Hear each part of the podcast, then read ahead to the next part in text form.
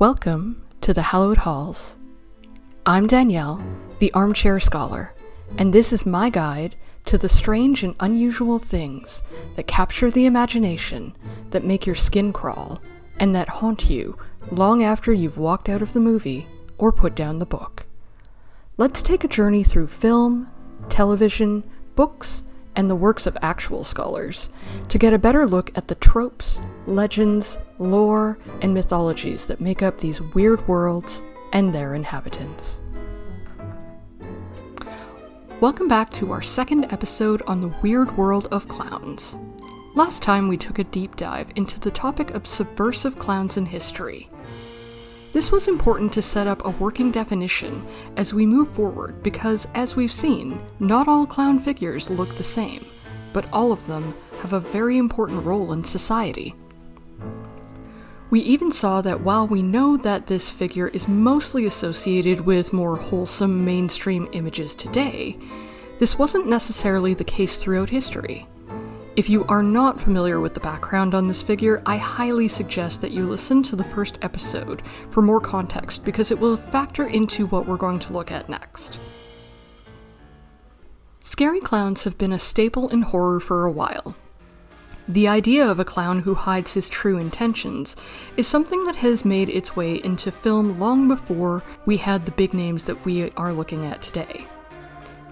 Even the great Lon Chaney once said that the essence of true horror is a clown at midnight, and not only is he correct, he's also highlighting something important to keep in mind. Most figures we know that are considered terrifying in the dark are ones that we understand as being monsters. We don't have to explain why a werewolf emerging from the shadows is scary, or why a man with a knife hiding in the dark is dangerous. In horror and real life, respectively, our instincts register the obvious threats of these figures and code them as predators. A clown, as it is, has none of these elements, and yet it's still able to scare us. It's just something that looks strange, and a clown in the dark is something that clearly doesn't belong, but this is also why this figure is so enduring.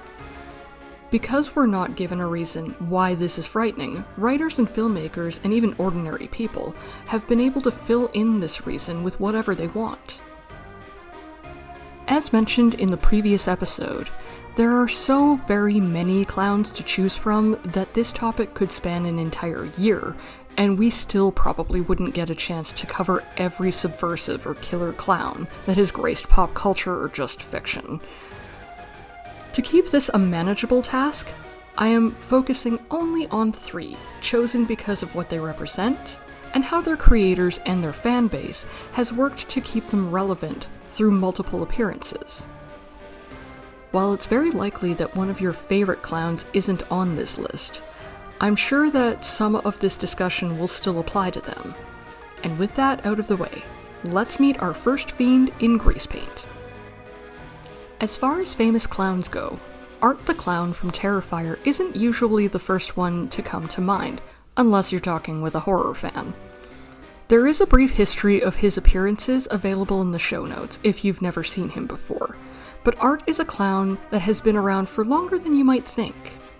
One of the things you'll find in those notes is that while Art is a relative newcomer in the world of killer clowns, he has quickly become a favorite in horror circles and developed his own cult following over the last decade. At the time of this podcast, his second movie, Terrifier 2, is set to be released very soon. His first ever appearance was actually back in 2008 in a short film by Damien Leone called The Ninth Circle, and he was again present in 2011 in a series of shorts for the film All Hallows Eve. That said, most people got their first look at him when the movie Terrifier came out in 2017. This film was very well received and had a great amount of praise, but Art had the bad luck to go clown shoe to clown shoe with not only the highest grossing horror film of all time at that point, but also, arguably, one of the most iconic killer clowns in modern film. We'll be getting to his popular rivals soon enough, but it should be noted that filmmaker Damien Leone created Art as a direct opposite to Stephen King's infamous clown. In an interview with Dread Central, Leone stated, I consciously went out of my way to make Art the Clown the complete opposite of Pennywise. Art is bald, he's black and white. Pennywise speaks, Art doesn't. Pennywise doesn't use any weapons. Art the Clown uses any weapon he can get his hands on. Though he wasn't conceived with the historical figures that we've seen in mind, Art's accidental pedigree is pretty easy to trace regardless. In some regard, it will require a little unpacking, but even just to watch his antics, you can see this connection comes not only from his look, but also, especially, from his behavior. Starting with that signature look, the first figure that we have to consider is, most obviously, Pierrot as envisioned by Deburau. We can see the direct line from Pierrot to art in the use of the monochrome costume and makeup, but it's also in the exaggerated miming techniques he communicates with, and very specifically the mystery of his mute performance. We know from before that Deburau had chosen not to speak, and while it was obvious to scholars that this was to showcase his physical talent, the miming opens itself up to a more sinister element in these performances. Benjamin Radford, writing about the art of pantomime, said, Silence is one aspect that makes a clown mysterious and unnerving. For his thoughts and motivations, whether benevolent or malicious, may be on his mind but never on his tongue. While Pierrot and pantomime as a whole might have involved an implied darker element, particularly when we know that the actor who made Pierrot famous did kill someone, there's no such subtlety with art. Critic for iHorror Daniel Cervantes described art as some unknown evil entity embodied by a murderous clown with no reason or motive, who uses silence to taunt his victims but as implied by Leone's weapons comment, he does a hell of a lot more than hurt your feelings. Leone admits that his motives were a lot more inspired by the Italian Giallo films like Suspiria. He also cites a lot of influence from the slashers that the Italian films inspired, particularly the early days in the genre that featured gore as a main attraction. That goes a long way to explaining why art is so utterly violent in his attacks, but much of what he does has the same qualities as figures like Mr. Punch. Art isn't just violent, but gleefully so. He doesn't switch from being silly and funny to becoming suddenly sinister. Rather, his cruelty is something he is insanely joyful about, and this serves to both amplify and dismiss the horror of what he does. This also is a page right out of the textbook of a Punch and Judy show. Punch is the absolute opposite of the sanctity of life, and his antics showcase that strange, mean spirited need in all of us to laugh at pain. Clive Barker himself was quoted as saying, Punch has always fascinated me because he's so cruel and so funny at the same time.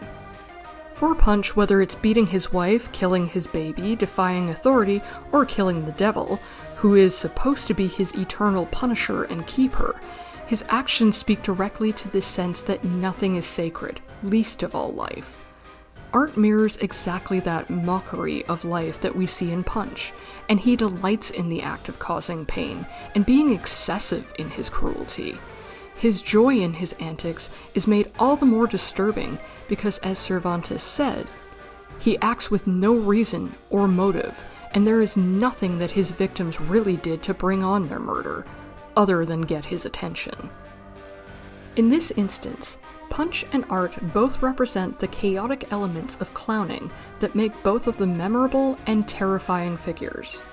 Drawing from history, clowns perfectly embody a character that is set apart from humanity as a whole, because they offer no sense of duty to our cultural and societal norms.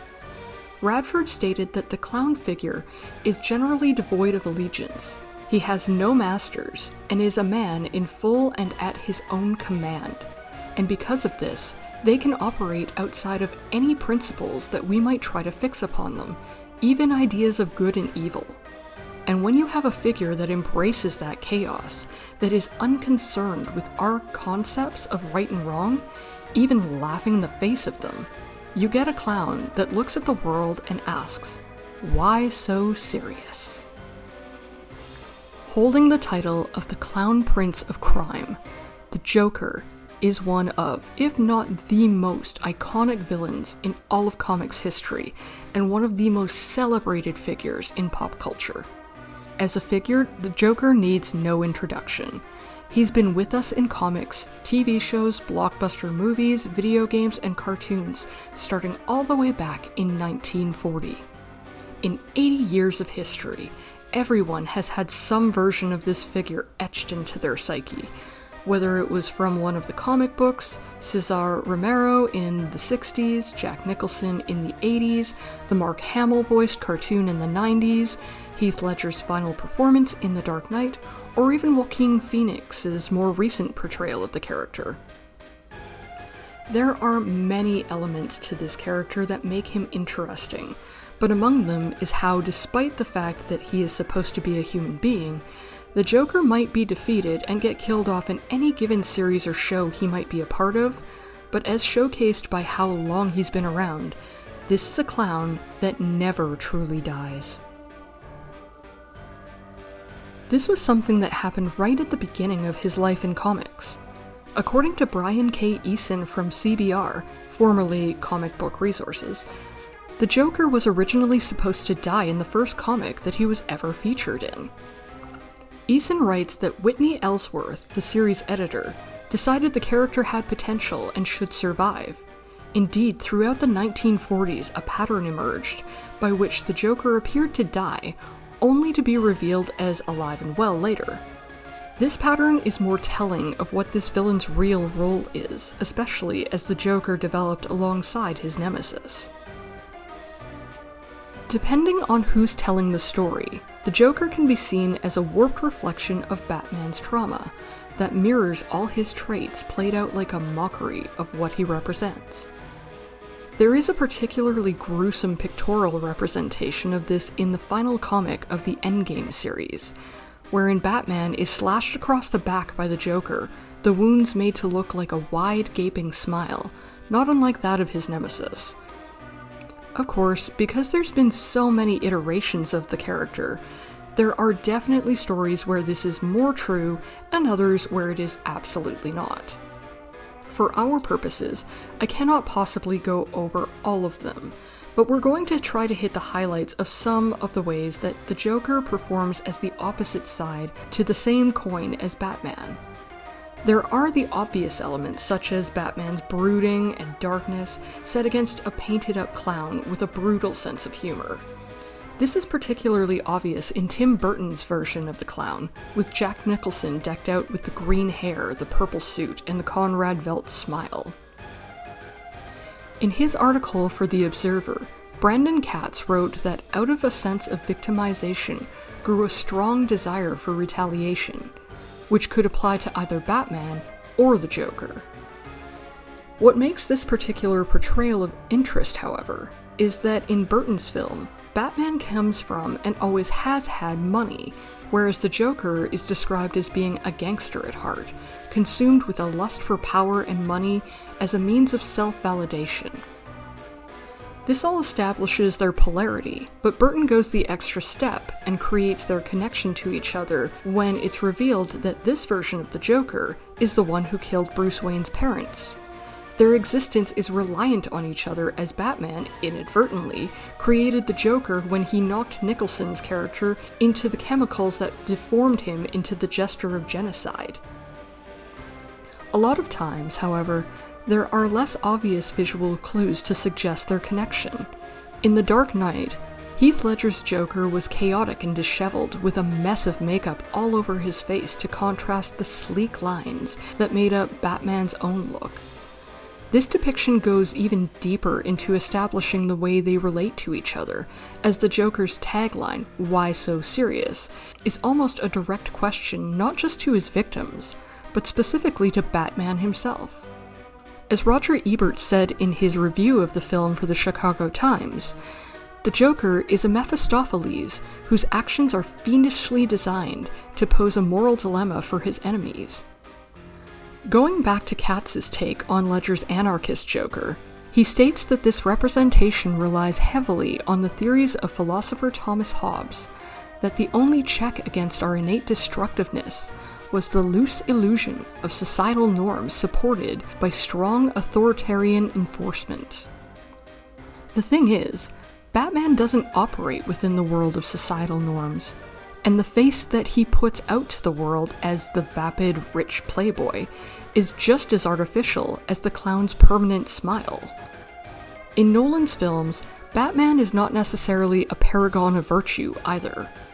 His methods for taking care of criminals is violent, and, though he refuses to kill, lacking in empathy towards his own victims, even going so far as to choose not to save the life of Liam Neeson's character during the climax of Batman Begins. That said, when he is faced with the opportunity to kill the Joker, his nemesis taunts Batman by saying, This is what happens when an unstoppable force meets an immovable object.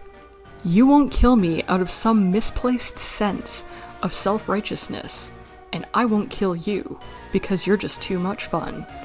I think you and I are destined to do this forever. There's more to tie these two figures together in their perpetual war with each other.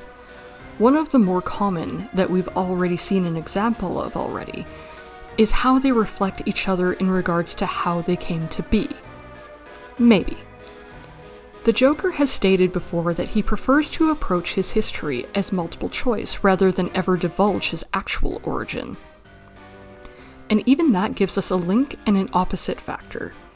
We know why Bruce Wayne has become a crime fighter, and his survivor's guilt and psychological damage sits on him, adding weight to his every decision. Meanwhile, depending on whose lens we're seeing the criminal clown through, he too sometimes has the weight of a past trauma that has shaped him into the icon we know. In Alan Moore's comic Killing Joke, the Joker was the result of one bad day, and in the newer film Joker with Joaquin Phoenix, the narrative draws heavily on his criminality being the result of untreated mental illness and abuse coming to a head on one bad day.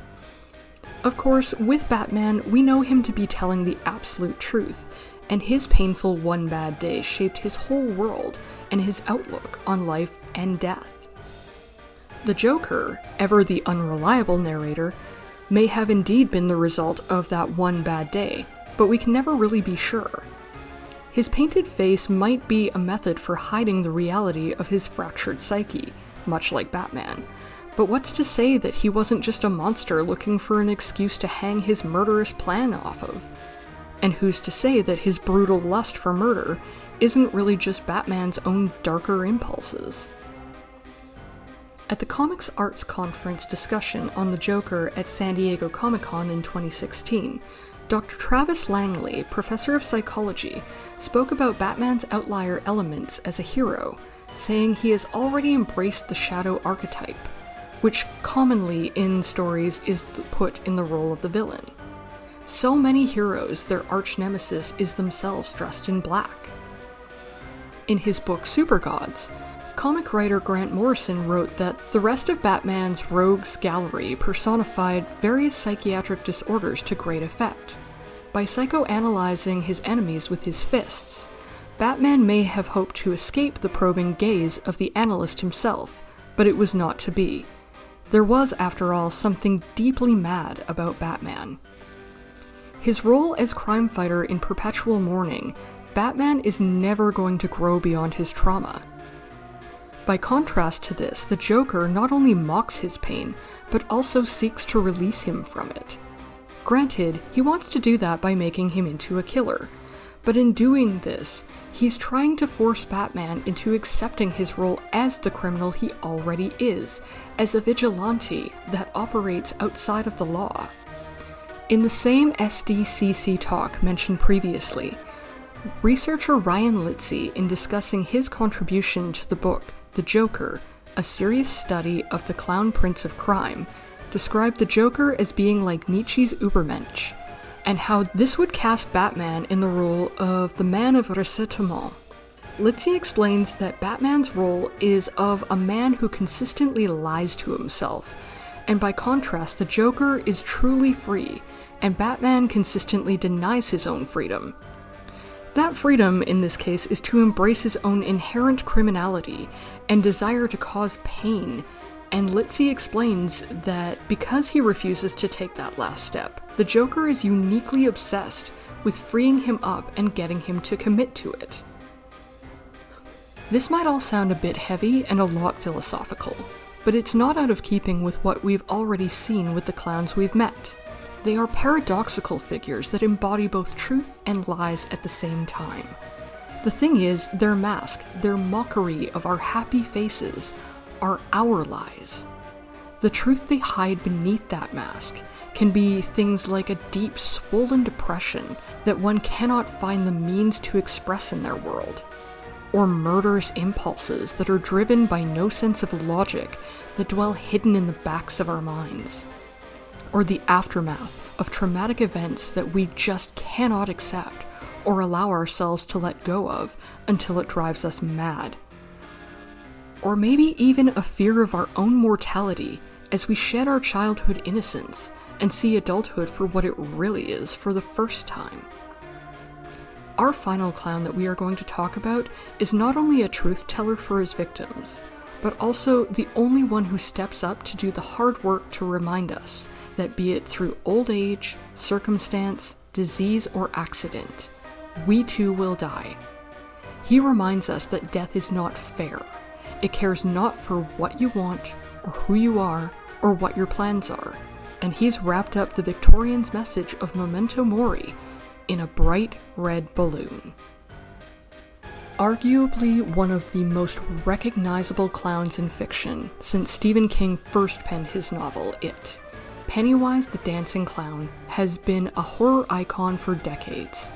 If you're not familiar with this character, the short version is that Pennywise is a clown that preys mostly on children and lurks in the sewers of the fictional town of Derry, Maine, because Stephen King.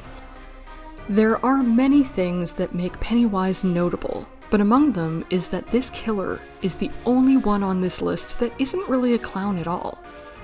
While his more recognizable form is that of the clown, Pennywise is actually a shapeshifter who is able to become whatever his prey is most afraid of. There's a lot more lore associated with this character, as he is tied to King's massive dark fantasy series, The Dark Tower, which is itself a discussion for another time. And in light of this, we're going to focus our attention only on Pennywise from the book the 1990 film starring Tim Curry, and the remake starring Bill Skarsgård. Starting at the beginning, we need to get to know Pennywise in his natural habitat, the book that started it all. Published first in September of 1986, it remains one of King's most popular novels, and its star villain is a huge contributor to the book's continued success. Upon looking at the reviews for the book, however, you'll find out very quickly that this is nothing if not a polarizing read for many people, assuming they even finish it. The book is notorious for its crushing length, and the fact that a good portion of that length is to facilitate the enormous backstory of Derry, the mythology behind what Pennywise actually is, and how this creature's influence has shaped this wicked little town. Outside the fictional elements, however, the length can also be attributed to how it was written and what it meant to its author. According to his review of the book for Tor, fellow horror author Grady Hendrix wrote that this book is King's confirmation ceremony, his bar mitzvah, his coming of age. According to Hendrix, King originally wrote the first draft in 1980 and had to park his progress on the novel for almost a whole year before he could start work on it again, because the process of writing this story took so much out of him. Considering that it took another six years to make it to the shelves, even taking into account the publication process, it isn't surprising how much of a toll it took on the author. There is a lot to unpack in this novel, more than I could ever cover in probably a series of episodes. And that's to say nothing of the fact that you have to eat your way through all that history, character development, and lore before you get to see the re-emergence of our star clown in action after the drama of his first kill. This isn't to say that Pennywise isn't important for the first half of the story, nor is he entirely absent per se. Obviously, that incredible opening scene with Georgie gives us a taste of what we're in for, and his role is, from that point on, t- somewhat telegraphed as we get to know the main characters. And with that out of the way, we can ask ourselves what exactly is the role of Pennywise in the book? To understand our clown, much like the Joker before, we have to understand what's really happening to our losers. For all that it encompasses many different levels of narratives, among the most prevalent theme is that of the loss of innocence. Each of the kids is subject to their own personal nightmares, but they're each terrorized by fears of the small things made big. The monsters on the screen come to life. There is more for them to fear in Derry, even just as they make their way through town, but Pennywise is aware that they aren't ready for the big world yet. They're getting there, and sometimes they even understand their world is shifting under their feet, but their fears are still relegated to the intangible or the fantastical. These small fears reduce even Henry Bowers to them as just a way of life and another kid, for now. Bowers is made into a viable threat against them eventually, but in reality, it's not like he ever wasn't. The real difference is that when they're in Pennywise's lair, they are seeing clearly what Henry, and by proxy what the clown, actually is. It wasn't an accident that their confrontation in the sewer ended in the infamous sex scene that readers have been talking about for decades now. That moment was their turning point, where the veil of what they thought was true is ripped off and it reveals the core of the story. This book really is about the tragedy of growing up, it is the essence of nostalgia, lamenting the personal battles and final victory over shedding your own childhood, but still looking over your shoulder to admire it in the rearview mirror. The thing about nostalgia, however, is that it's rarely honest, and as Hendrix points out, when it comes to the kids, King isn't being entirely truthful either. One of the things that Hendrix points out about the novel is how its kids are a little too perfect, viewed through a soft focus haze that is a bit too luminescent and forgiving. This is exactly the same kind of wash that we paint our own past with when we as adults want to distance ourselves from our big world problems, whether they be pressing personal things like financial stability or career woes, or the much bigger picture problems like systemic racism, a massive pandemic, or political unrest. Not that we know anything about that. Hendrix's conclusion that this book is about the fact that some doors only open one way, and while there's an exit out of childhood named sex, there's no door leading the other way that turns adults back into children. This explains for us why not only do we forgive King for creating less than realistic children as his heroes, we also would want nothing less. When faced with these looming adult concerns, none of which will go away on their own, it's a comfort to look back on the terrors and tragedies that can seem so small and easy to contend with now that they're over.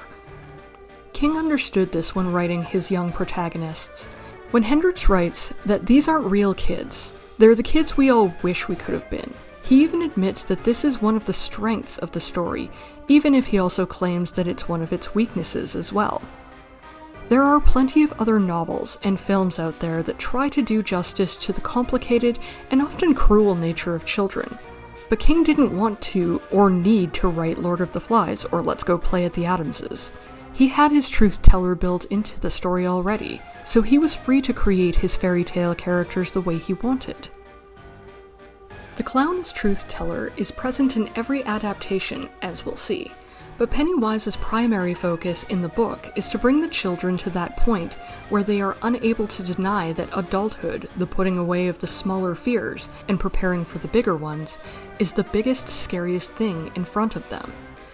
King has said that his inspiration included the tale of the three Billy Goats Gruff, and you can see the cogs of this story working through its villain just as much as you can see him acting as the troll that the characters in it have to outsmart and eventually face down to cross their own bridge. You can see Pennywise, and by extension Derry, mirroring another fairy tale villain. In all the incarnations of this story, the adults are relegated to pretty much side characters when they aren't acting like secondary villains.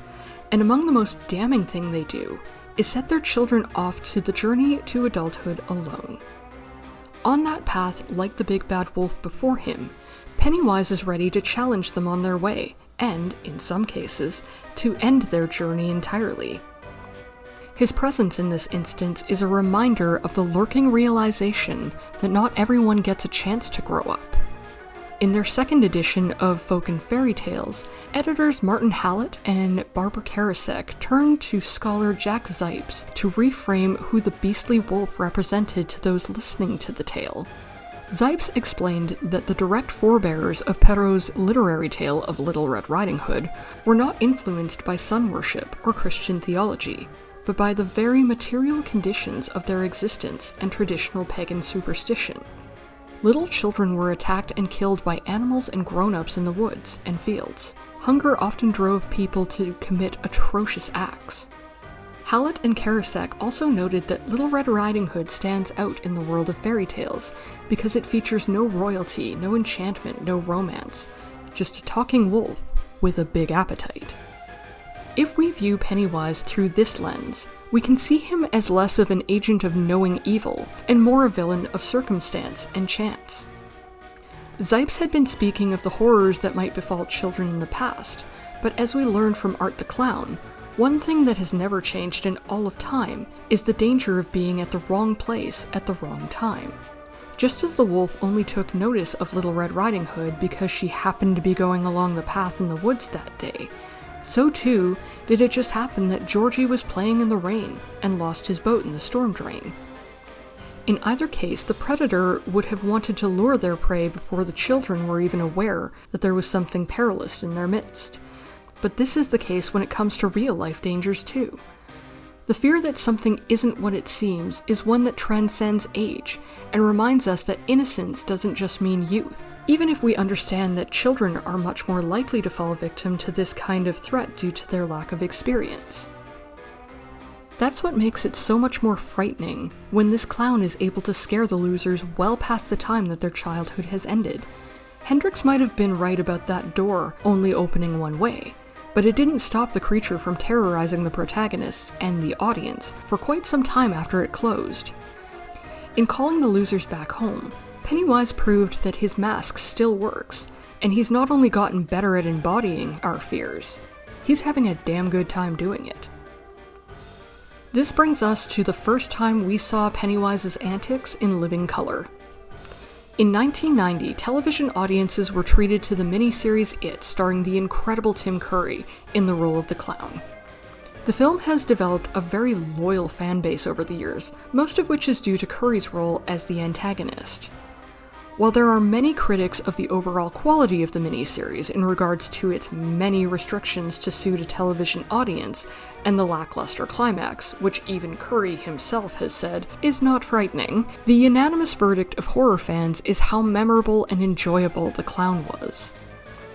One of the hallmarks of Curry's portrayal in this film and what has made it so enduring was how he leaned into the dark humor aspect of the clown. As Kate Gardner wrote for The Mary Sue in her retrospective review of the older film, the best part of the miniseries is Tim Curry, because Curry seems to know exactly what role he's playing. He has to ham it up because that's what makes the role work. She goes on to say that Curry's menacing in his own right, which is true, but there's something to be said about the way he's presented that makes him more effectively frightening in some ways that aren't always obvious to adult eyes. In a comparison between the two portrayals of the character, Delius Duclos of HorrorNews.net affirms that the true strength of Curry's Pennywise lies not in action, but in what he says and how he interacts with his young cast. What both Gardner and Duclos highlight is how Curry embraces and embodies the clown, relying on that slapstick humor that we've seen throughout history. This version of Pennywise is a callback to the duality that we saw in Grimaldi and Deburau. The filmmakers went out of their way to bring us this colorful character who is sure to get your attention. It might even make you laugh, even if it's the uncomfortable type of laughter. What's more is that Curry's Pennywise really is quite hilarious. The infamous library scene, where he confronts Richie as an adult, stands as one of the funnier moments in the film. While much has been made by a number of critics of the reactions of the background actors who are pretending not to notice his antics, it doesn't take away from the fun of the scene, nor even the creep factor, if you get what he's really doing. As funny as it is to watch him having fun at Richie's expense, there's more to Pennywise's shtick than just making our hero look bad. When he says, You're too old to stop me, he's actively preying on Richie's and the other losers' current fears about their age, while mocking them in a way that leaves them powerless, like when they were kids. When they were children, only the losers were privy to the clown's tricks, making them look crazy and unreliable, which also isolated them and made them vulnerable to his attacks. It speaks to how effective this portrayal is that despite the silly antics and the corny jokes, Curry's performance has been praised and remembered as being terrifying for 30 years. The insidious elements of that performance might not be the first thing you remember, but that's what made them work. You have no real memory of him being frightening, but you do remember being scared. He was able to be entertaining, and you wanted to keep watching, even when you knew something was wrong with him. What's more, he always revealed that there was something wrong in the way that no one else in Derry did. This is one of the key differences in this adaptation versus the book. While this take was certainly prevalent in the novel, the loss of innocence was more center stage in the story. Here, Pennywise's role had to shift to account for the loss of that backstory and history. He still brings our main characters into a place where they cannot stay children, but in this version of the clown, especially given how he's presented in the movie, he teaches them the truth about apathy and adulthood.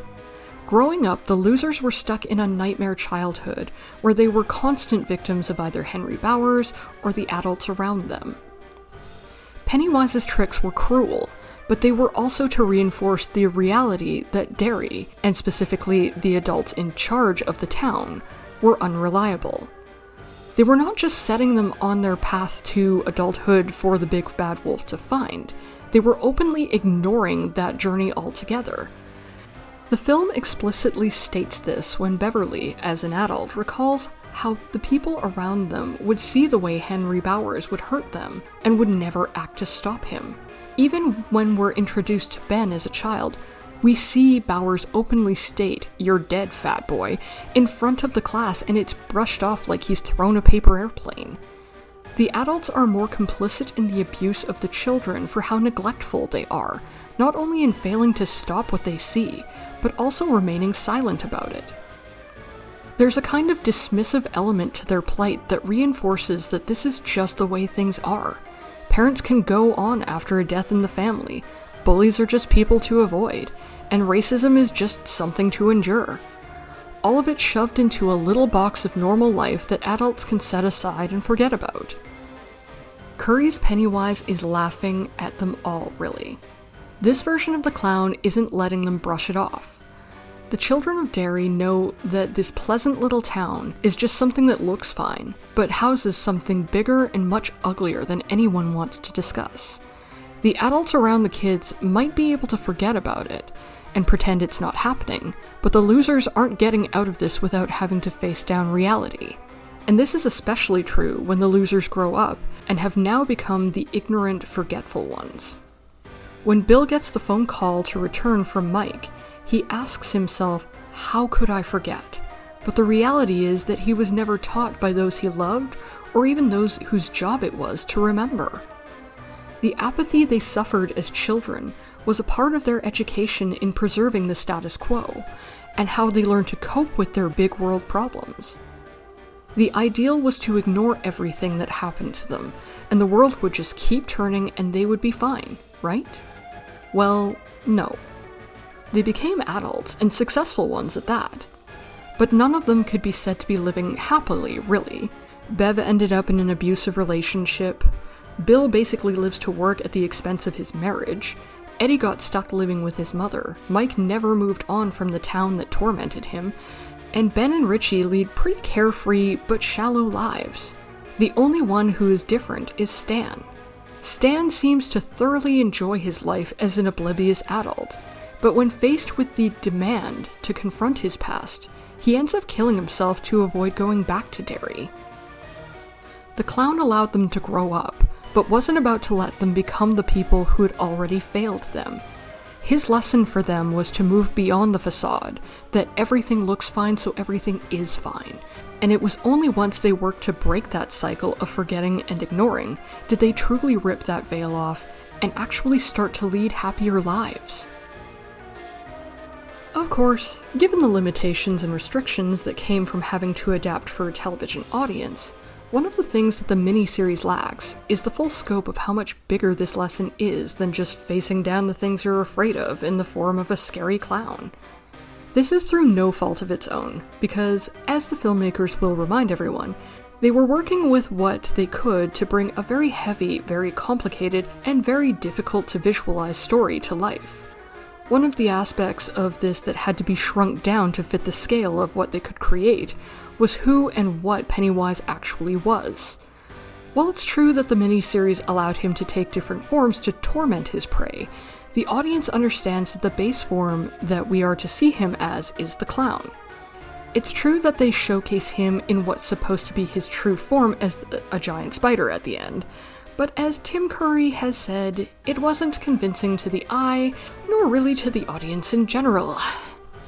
No one thinks of the spider monster first, and the reason that the clown became iconic was because that was the one form that accurately portrayed the theme of the movie about appearances being deceptive. Going forward into the more recent films, that appearance was going to get a whole lot more honest, and, in doing so, was going to bring about more of the truth of what Pennywise really was. Right after people could wrap their head around there being a new clown in Derry. Much was made ahead of the film's release, not only about the choice of actor, but also the redesign of the character. One of the major concerns leading into the film was that Skarsgård would have quite a lot to do to fill the role.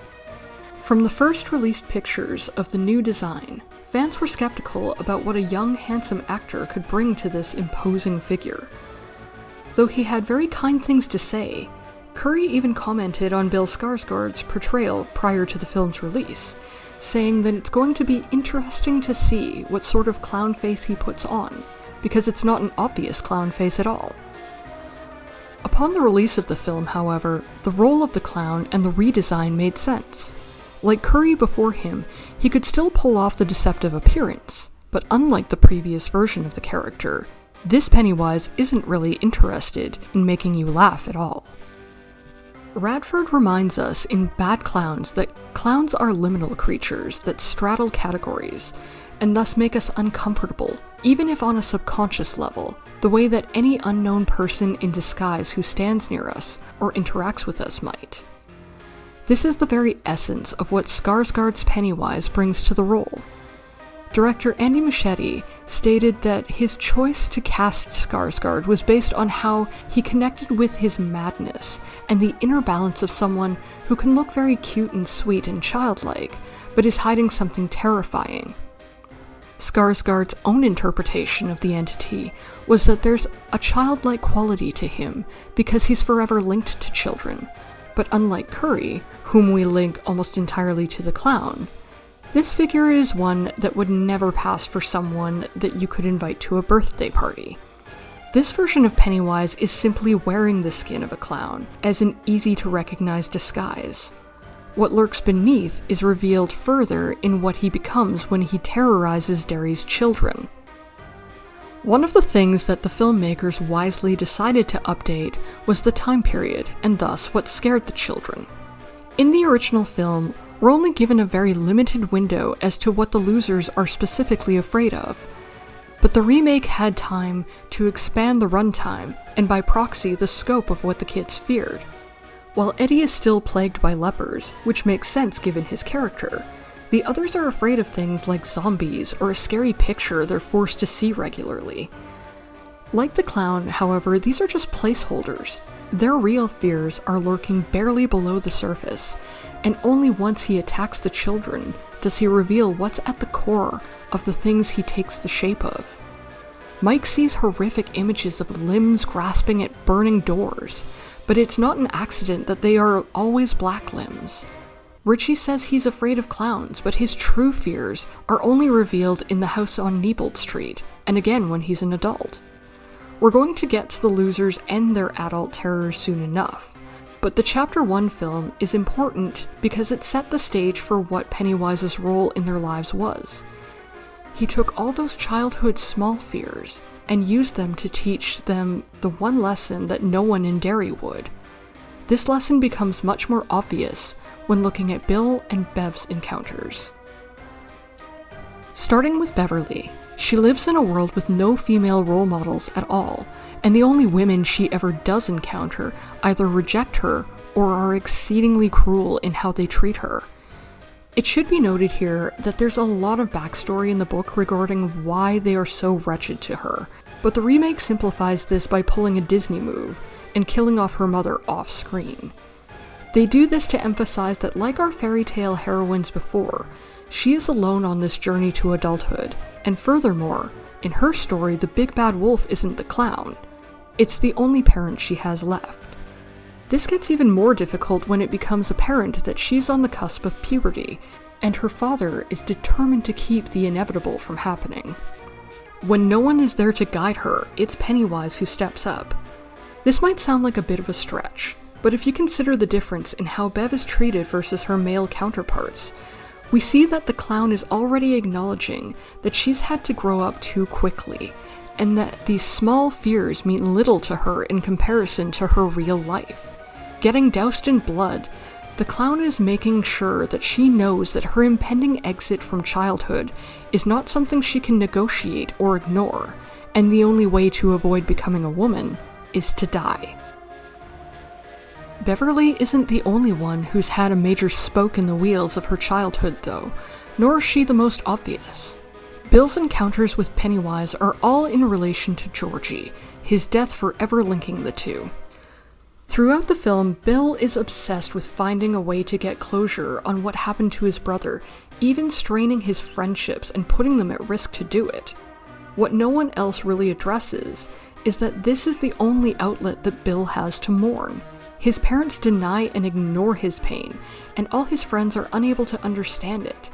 The only person, if we can call him that, who directly addresses what Bill feels and shows him the truth is Pennywise. He shows him his brother's corpse, and even shows him how he died. What's more, when Bill is trying his best to tell Richie that this isn't real, the clown reminds him that he was real enough for Georgie. This is the first time that Bill is confronted without euphemisms or softer language that his brother is dead. When you see the clown in this context, you see the way that these smaller fears are only there to give rise to the much bigger ones that they don't have words for yet, namely the understanding of adulthood and mortality. Radford states that the figure of the clown combines the superficially contradictory human feelings of horror and humor, but goes on to say that heavier subjects dealing with mortality, like getting cancer, dying in a car accident, or drowning in a riptide, are never mined for laughs by comics or clowns. This is what sets this Pennywise apart from even Curry's portrayal, because this is all he does. He's laughing at Bev's terrors over puberty, Mike's guilt over surviving the fire that killed his parents, Richie's fear over being forgotten, and Bill's obsession over trying to find his brother alive. He knows how vulnerable and lonely Ben is, and he's well aware of Stan's conflicted feelings over his religion and how it hasn't prepared him to become a man, despite the ritual he's preparing for. He's laughing in the face of their terror over things like grief, survivor's guilt, abuse, neglect, and the loss of their innocence. When no one in Derry will acknowledge what it's like for these children to have to carry these burdens, it's always the clown who makes them face it directly, and though he is cruel in his treatment of them, he never lies about what they're afraid of, nor does he deflect it into something that can be dismissed. In this film, Pennywise is presented not as a clown, but as an entity. In stripping the mythology that King had built around him, we see Pennywise as what he really is death personified. From the beginning, he's always been a killer, but in this film, his role is expanded to become not only a bringer of death, but also the one who teaches the truth about it. While in the book, he is the manipulator of Derry and its neglectful adults. In the film, his job is to pick up where they have failed and showcase the consequences of their ignorance. Psychologist Jeff Greenberg from the University of Kansas stated in an interview with The Atlantic that the fear of death drives people to maintain faith in their own culture's beliefs and to follow the culture's path to an enduring significance that will outlast their own physical death, often to the detriment of others who seem to block their pursuit of these goals. As the losers in Derry become mature enough to understand death and their intimate relationship with it, they are actively challenging the status quo whether it's the loss of Georgie, their classmates, Mike's parents, Beverly's mother, or Ben's father. These kids are steeped in death that no one wants to talk about, never mind acknowledge in any meaningful way. Their ability to grow up with death as a reality is being hampered by the people who refuse to break from Derry's oppressive stance to remain silent and forgetful. About the only person in town whose relationship to death is different is poor Henry Bowers. Much like the losers, Bowers is alone on his journey to adulthood, but unlike someone like Bev or Eddie, whose parents are determined to keep them locked away from maturity at all costs, Henry is well aware of his own mortality. In fact, death lurks in every wrong move he may make, and his journey is a precarious one that he knows may end before tomorrow. Though subtle, Henry Bowers shows the audience multiple times that in the face of his very abusive father, he is terrified and powerless. In the scene where Henry is caught using one of his guns, the elder Bowers unloads the remaining rounds at the ground near his son's feet, terrifying and humiliating him to reinforce that he alone will pull the puppet strings to decide if he will live or die. Since death is a constant in the Bowers household, it's no surprise that Pennywise's role in Henry's life takes a more sinister and unfortunate turn for both him and the losers.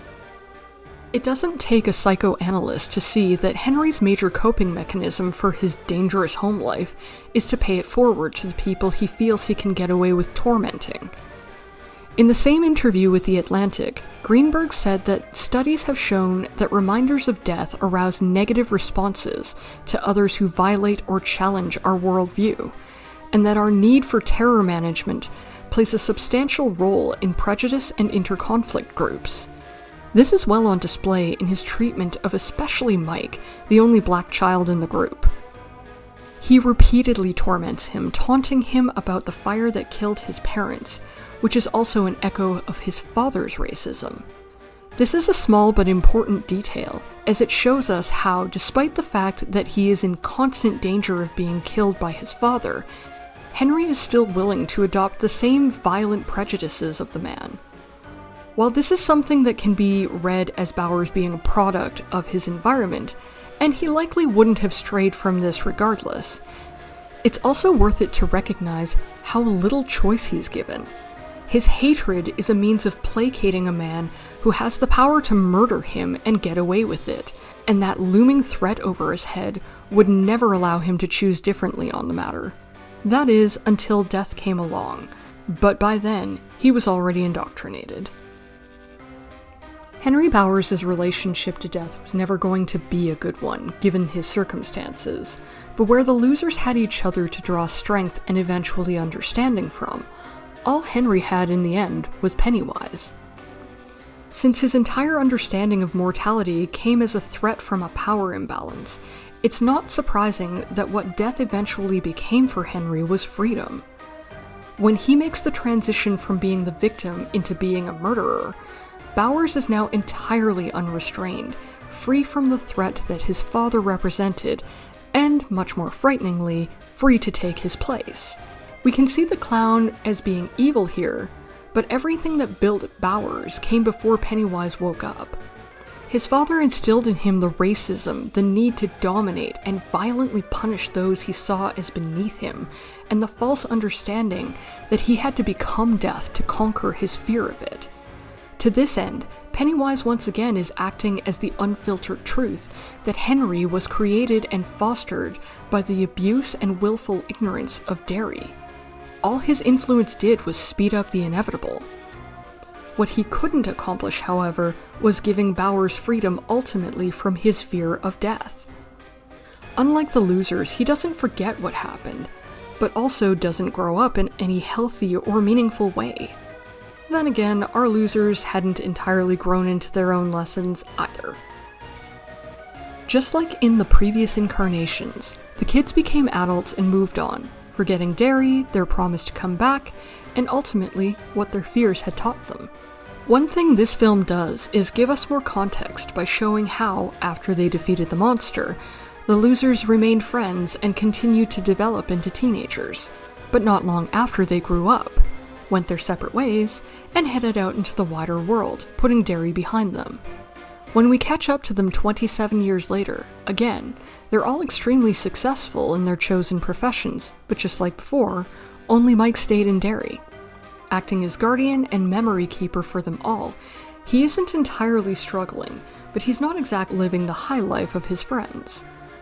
He's arguably the most important member of the group, however, because unlike the others, he alone initiates their final battle with the monster and themselves.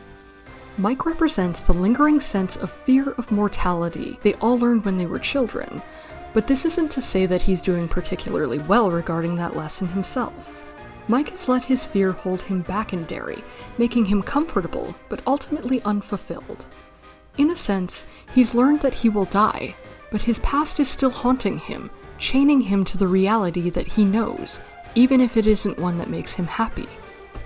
The rest of the losers aren't doing much better, even if most of them, save Bev, are living fairly ordinary lives full of the banal elements of being an adult. They're too busy, too wrapped up in the daily grind to concern themselves with the lingering fears of their past that they won't acknowledge or make time for. As adults, They've had time to fall into the same patterns mentioned in previous incarnations. They've set their past aside, unattended and unconcerned with it, despite how it eats away at them inside. Each of the losers has some lingering element of their past that has allowed them to grow up, but not grow past it. So, just like Mike, they cling to and repeat patterns that are holding them back when Pennywise signals to Mike that it's time for the losers to come home, it's not simply to give them their parting balloon. This time, the clown is telling them a much more personal truth, and one that prepares them for the new stage of adulthood growing towards death. Pennywise as a figure of death is different for the losers the second time around, because while he's there to remind them of their mortality, by this point, they've already more or less outgrown that first lesson, except for Stan. The fears of the past, like scary pictures or puberty or even just being forgotten, are no longer effective because they aren't really relevant in the wake of deadlines, relationship woes, career pressures, and the goals you set for the coming year. Even so, there's more to learn. It's time for them to truly grow up. And to do this, they have to finally face the big fears that were hiding behind the masks of the little ones. These big fears are many things to all of the losers, but not the least of which is that each has to reconcile the events of their past that led to the end of their childhood. To quote a different movie that summed it up rather perfectly, in the film The Crow, the main antagonist, Top Dollar, played by Michael Wincott, gave a speech while looking at a snow globe with a graveyard in it. He claimed that his father gave it to him for his fifth birthday, and said to him that your childhood's over the moment you know you're gonna die. The losers initially learned that they could die, and that it was only by accepting this possibility that they would be able to move beyond this to become adults. When they actually became adults, however, they had to come to terms with the fact that possibility meant certainty, and that it was time to stop living in the shadows of these fears. Upon their return, each of the losers had to confront their past once more, this time with the mask off. Each of the tokens that they are made to sacrifice to defeat Pennywise is a link to their past selves and ultimately reveals what that true fear really was. Lurking below the images of lepers and blood and past disasters was the terror, now fully realized, as wasting diseases like cancer, or the threat of having an abusive partner that keeps you trapped by insisting that they are the only love you deserve, or the deep loneliness of never being able or safe to express your sexual identity, or the overwhelming understanding that grief, when left unattended, will rot into guilt. This is most evident when Bill is forced to confront not only the image of his younger brother, but also his own younger self. The boat he made for Georgie was given back to him to force him to confront the truth that he'd grown to believe that if he hadn't pretended to be sick that day, his brother would still be alive. While Mike's survivor's guilt had time to foster into a fear of leaving Derry and his parents' memory, Bill's hadn't had time to bloom until much later. The lesson that Pennywise teaches him is that grief is not something that can be ignored away, no matter how far he moves or how hard he tries. In fact, the terrible truth that he's been avoiding for 27 years is the acknowledgement that grief is forever. Author and clinical counselor Megan Devine wrote in her essay for The Order of the Good Death that accidents and natural disasters can't be treated as a natural process. Hate crimes, gender based violence, death hastened by the lack of access to healthcare, death created by acts of war, or targeted genocide. We can't claim those deaths as beautiful. Talking about these kinds of death and the grief that comes with them is one of the last real taboos. We saw this in Chapter 1, where no one wanted to address Georgie's death. Bill is haunted by his grief, but it was only through the other losers did he have an outlet for it. As an adult, it slipped away from him, and he'd allowed it to become a narrative that he could play an active role in. In trying to make sense of a death that didn't fit into the natural process, he could cope by blaming himself. But that just denied the uncomfortable truth that children can and do die. And sometimes, even when we feel like we could have prevented it, there's nothing we can do about it. When Pennywise kills a child in front of Bill, he's denying him the ability to hide behind his illusions. No matter what story he or any of the other losers want to tell themselves, the truth is that they too will die, and as long as they deny this certainty, they will live in fear of it. When each of the losers is able to confront this reality, Pennywise has nothing more to teach them, and with his dying breath, he finally gives them the confirmation that you're all grown up. And that was quite a lot and quite a bit of diversity between all our fiends and grease paint. And this was only some of the many clown faces that we've seen popping up in popular culture over the last little while. While some critics may think that this figure is getting too cliche or overdone, if we've seen nothing else, it's that the clown is a very versatile character who can embody a lot of different needs, messages, tropes, and even lessons. Every adaptation allows for it to change and grow into something new or reinvent something old. As a transgressive figure, it can cross boundaries that no one else can, taking our most taboo subjects and making sure to laugh at them every chance they get. Whether it's abuse, poverty, unexplained violence, mental illness, sexuality, or mortality, our bad clowns aren't afraid to tell us how it really is, all while laughing at our fears. The history shows us that no matter how much we think we might be over the clown, as a pop culture figure who's always willing to tell us the truth, it's not about to die anytime soon. And with that, we are ready to close off the topic of the month. Thank you to everyone who has joined me and let me be your guide. The Armchair Scholar's Guide was written and researched by Danielle Clausen. As always, any of the articles that I mentioned are linked in the show notes, and I will have them annotated for you on my website so you know a bit more about each article and what to expect from them. You can find that under the heading Litanies. If you are interested in seeing the transcripts for this podcast or would like early access, I highly suggest that you check out my Patreon. My supporters are already aware of next month's theme and what surprises you can expect to celebrate the month of October. If not, I still hope that you will join me next month as I dig into a topic that's as grand as the spookiest month itself. But until next time, keep studying and wherever possible, let curiosity be your guide.